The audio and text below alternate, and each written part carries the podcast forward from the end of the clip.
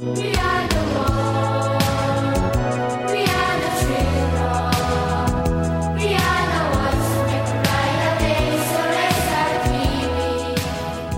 한 주간 지구촌의 이모저모 살펴보는 세계는 하나 경향신문 구정은 선임 기자와 함께합니다.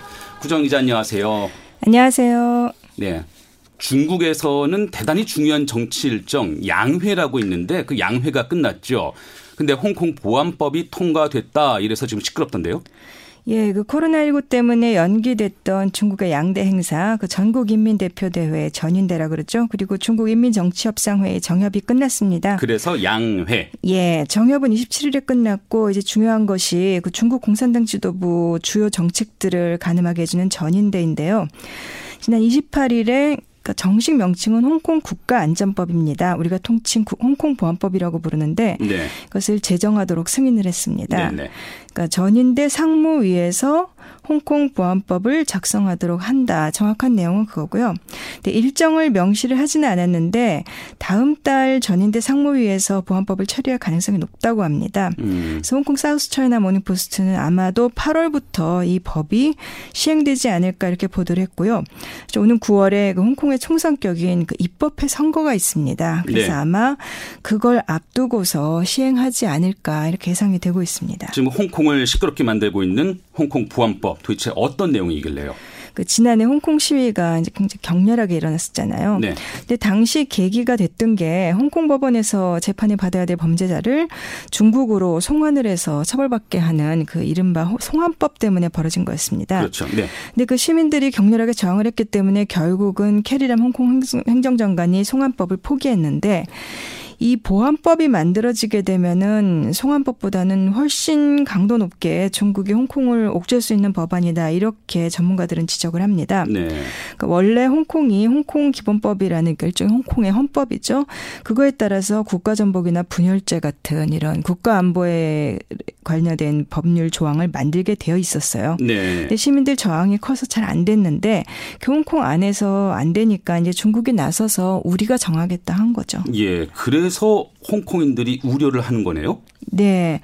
이게 홍콩 시민이 뭐 중국 본토 법원으로 넘겨지게 되는지 뭐 인권 침해가 발생하지 않게 하는 어떤 견제 장치 같은 게 있는지 아직 구체적인 내용을 알 수는 없습니다. 이제 다만 시민들은 결국 이 법은 안보 문제가 아니라 중국 중앙정부가 홍콩 사람들한테 재갈이 물릴 수 있게 만들려고 하는 거 아니냐 이렇게 보고 있고요. 네네. 더군다나 이게 중앙 정부에 대한 비판만이 아니라 뭐 홍콩 당국을 비판하는 것도 범죄가 되는 거 아니냐 이런 또 우려도 나오고 네. 또 국내 홍콩 전문가들의 지적을 들어보니까 이게 홍콩 사안에 외국 세력의 관여를 금지한다 이런 내용으로 갈 거라고 해요. 네. 근데 이것이 굉장히 자의적으로 광범위하게 적용될 수 있다는 거죠.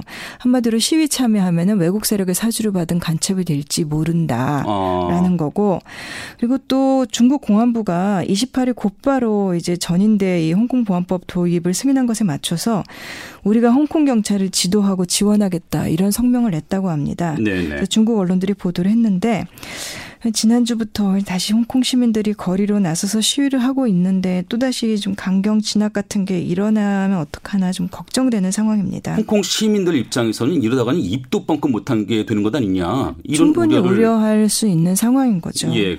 근데 그런데요.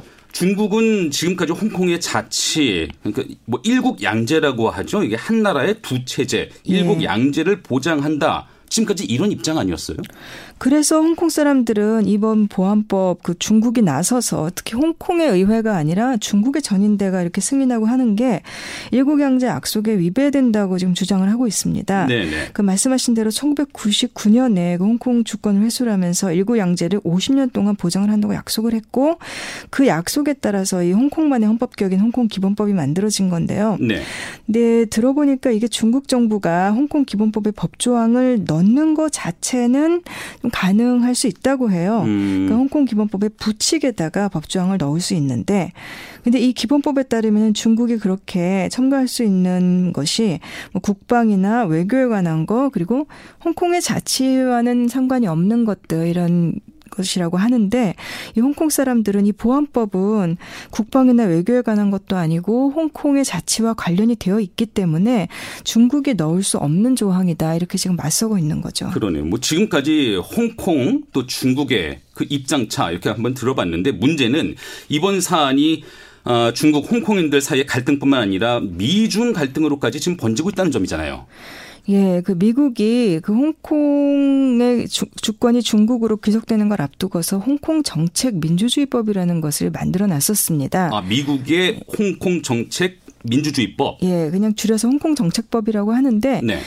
이 법에 따라서 미국이 이제 무역을 할 때 중국과 홍콩을 다르게 대우를 했었습니다. 한마디로 홍콩에서 들어오는 수입품은 중국산에 비해서 관세가 낮고요. 또 홍콩 사람들 미국 갈 때 뭐 비자 특혜도 있고 또 이제 미국 기업들이 중국 본토에 수출할 때 제한을 받는 어떤 좀 민감한 기술이 들어간 제품들이 있는데요. 네. 이것도 그동안 홍콩에는 계속 수출을 해왔습니다. 근데 다만 이 홍콩 정책법에 단서 조항이 붙어 있던 게 뭐냐면 홍콩이 일국 양제에 보장된 충분한 자치를 유지하고 있어야 한다. 그래야 이런 특별 무역 지위가 유지된다. 이렇게 되어 있었습니다. 홍, 어, 충분한 자치를 유지하고 있을 경우에만. 예. 지난해 홍콩 시위를 중국이 무력 진압을 하니까 도널드 트럼프 정부가 홍콩 정책법을 좀 수정을 했어요. 네. 그래서 홍콩의 자치가 충분히 유지되고 있는지를 매년 평가를 하게 했습니다. 아, 네, 네. 그래서 올해가 그 첫 해인데 그 마이크 폼페이오 미국 국무장관이 지난 27일 의회에 그 심사 결과를 보고를 했습니다. 지금 현재 그 홍콩에서 일국 양제 원칙 에 따라 약속된 자치가 유지되지 않고 있는 것으로 본다. 이런 평가를 내렸습니다. 그럼 이렇게 되면 홍콩에 대한 그 특별 지위 이게 끝나는 수순으로 가게 되는 건가요? 지금으로 봐서는 그렇게 봐야 될 것 같습니다. 음. 앞서서 계속해서 미국 정부 백악관 고위 인사들도 그렇고 특히 트럼프 대통령의 경제 브레인이라고 부르는 그 래리 커들로 백악관 국가경제위원회 위원장도 뭐 중국에 책임을 져야 된다. 홍콩이 중국과 같은 방식으로 대우받을 수 있다. 는 없을 것 같다 네. 이런 얘기를 했었는데 결국 도널드 트럼프 대통령이 그 직접 언급을 했습니다. 트럼프 대통령이 29일 현지 시간 백악관 로즈 가든에서 기자회견을 하면서 또 중국을 맹 비난했고요. 네. 무역이나 법 집행과 관련해서 아마 이제 관세랑 비자 얘기를 하는 것 같은데 음. 홍콩에다 줘왔던 특혜적인 지위를 끝내는 절차를 밟겠다 이런 말을 했습니다. 네네. 네. 그래서 홍콩과의 모든 협정이 대상이 될 것이다라고 얘기를 했는데요. 그러니까 아마도 이걸로 봐서는 이제 특별 무역 지위를 박탈을 하게 될 것 같습니다. 어, 그럼 앞으로 조치가 일단 취해질 예정이고요. 그 예. 조치들 얼마나 좀 강도 높은 조치들로 예상이 되는 거예요? 지금 봐서는 그 아주 그렇게 강경한 태도라고 보기는 좀 힘들 것 같습니다. 네. 예, 특별무역지위를 이제 철회한다는 이런 좀 시사를 하기는 했는데 이 발표 뒤에 그 미국 증시가 오히려 조금 더 올랐다고 해요. 아 그래요? 예, 사실은 뭐 더 심한 제재, 특히 지금 미국이 중국과 계속해서 무역 전쟁을 벌이고 있는데 네. 중국 중앙 정부를 상대로 해서 어떤 강도 높은 또 다른 차원의 제재를 얘기한 거는 없고 네. 그리고 뭐 추가 관세라든가 뭐 보복 조치 이런 것들을 언급을 하지 않았습니다. 네, 네. 그래서 그 또한 이 특별 무역 조 무역 지위를 그 박탈하는 문제에서도 구체적인 시한 같은 거를 명시를 하지는 않았는데요. 네. 사실 그 동안에는 아마 중국이 뭐, 그러니까 미국이 중국이나 홍콩에 개인이나 기관들을 특별히 제재를 한다든가 이런 리스트를 발표할 수도 있을 것이다. 뭐 이런 얘기도 나왔었고, 뭐 미국에서 유학 중인 중국인 학생이나 연구원들 가운데 중국 정부나 인민해방군과 관련된 사람들 비자 취소까지 나올 수 있지 않겠느냐. 사실 뉴욕타임스는 이런 추방가 가능성까지도 언급을 했었거든요. 네네. 그런데다가 미국이 또 그 홍콩 보안법이 전인돼서 통과된 날에 그 남중국해에 함정을 보내서 무력 시위를 하는 그런 일도 있었습니다. 있습니다. 네. 근데 그런 것에 과 비교를 하면은 어떻게 보면 지금은 예상됐던 수순 특별무역지만 언급하는 이 선에서 끝났기 때문에 오히려 시장에서는 불확실성이 좀 줄어들었다 이렇게 아. 보고 있는 게 아닌가라는 생각도 듭니다. 그런 측면도 있겠네요. 예. 어쨌든 어쨌든 이렇게 고조되는 미중 갈등, 음, 트럼프 정부가 코로나19 지금 방역 실패에 대한 비판 여론을 돌리려 하는 게 그 배경일 수도 있을 것 같아요. 사실 그런 시각이 많고 또 비판의 화살을 중국으로 돌리려는 의도가 다분해 보이는데요. 네. 제가 좀 전에 이렇게 시장이 오히려 이렇게 크게 반응을 보이지 않고 있다고 말씀을 드렸는데 네. 이 홍콩이라는 곳이 중국하고 무역 관계가 계속 이제 뭐 중요하게 거론이 되긴 했지만은 무역 규모가 그렇게 크지는 않습니다. 네. 그 2018년 기준으로 보니까 한 연간 700억 달러 정도인데 다만 이제 상징적인 조치라는 의미가 있는 거지 이 홍콩 문제 자체가 뭐 미국에 그렇게 심대한 타격이 있다거나 그럴 것 같지는 않은데요. 네. 다만 이 홍콩의 인권 문제라는 거를 중국을 압박하는 이제 빌미로 삼고 있는 게 아닌가라는 분석이 많이 나오고요. 이제 또 이 지금은 홍콩만 거론했지만은 사실 미국 정부가 이렇게 되면은 앞으로 중국과의 관계가 이제 악화되는 거에 따라서 계속해서 다른 쪽으로 제재라든가 이런 걸 확대를 해나갈 수는 있습니다. 네네. 그뭐 예를 들면은 지난달에 그 하원의 그 민주공화 양당 일부 의원들이 이 코로나 대응을 문제 삼아서 이제 중국을 제재하기 위한 법안 같은 거를 만들었었습니다. 네. 근데 이때 또 언급했던 거는 홍콩이 아니라 그 중국 서부의 그 신장 위구르 자치구 문제였습니다. 네, 네. 그러니까 이때 중국 정부가 이 코로나19 위험성을 투명하게 밝히지 않아서 아는 상태에서 그 위구르족 무슬림 3만 명을 뭐 노동 수용소에 집어넣었다 이런 보도들이 있었는데 음. 이것 때문에 이제 인권 침해다라고 해가지고 뭐 미국이 제재해야 될 뭐 10명의 중국이 명시하고 이런 일이 있었거든요. 네. 당시에도 거론된 게 뭐 중국 주, 지도부 인사는 아니고 뭐 후베이성 우한 그 코로나19의 진원지죠. 그것하고 그다음에 신장 위구르 자치구의 관리들 뭐 이런 사람들을 제재하자라는 거였고요. 또 지난 14일에 상원에서도 그 위구르 인권 정책법이라는 거를 통과시켰습니다. 네.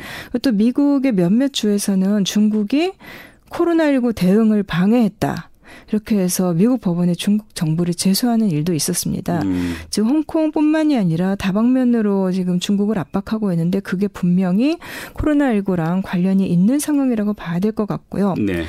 트럼프 정부는 이런 식으로 중국을 계속 압박을 해나갈 것 같은데 네. 사실 만약에 더 나아가서 뭐 중국 관리들이 제재한다거나 이런 쪽으로 가게 되면은 중국도 뭐 가만히 있을 리가 없죠. 네. 그래서 이미 황구시보가 그렇게 되면은 중국도 보복 조치를 할 거다 이렇게 이미 보도를 했었고요.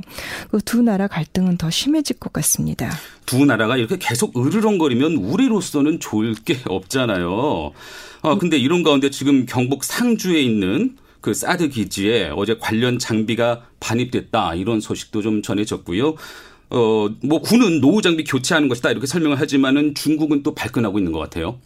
계속해서 미국과 중국 사이에는 앞으로는 갈등이 어떻게 보면 점점 더 심해질 수밖에 없는 게그잘 아시다시피 올해 11월에 미국 대선이 있고 네. 트럼프 대통령은 계속해서 그 방역 실패에 대한 책임을 어떻게 해서든 외부로 미루려고 하고 있기 때문에 그 갈등을 점점 더 부추기겠죠. 사실은 이번에 아까 그 백악관 기자회견에서 이 홍콩에 대해 언급했다라고 말씀을 드렸는데 그것 홍콩 문제뿐만이 아니라 세계 보건기구 WHO에서도 탈퇴를 하겠다고 트럼프 대통령이 선언을 했습니다. 그 예고돼 왔지만 이제 공식적으로 선언 선언을 한 거예요, 아예. 사실은 예측은 할 수 있었지만 이게 원래는 상상 불가능한 일인데 트럼프 대통령이 워낙에 이런 행동을 하기 때문에 과연 할까 할까 싶었는데 예 근데 그 동안에도 무슨 WHO의 그 자금 끊겠다 이런 얘기는 많이 했었는데 네.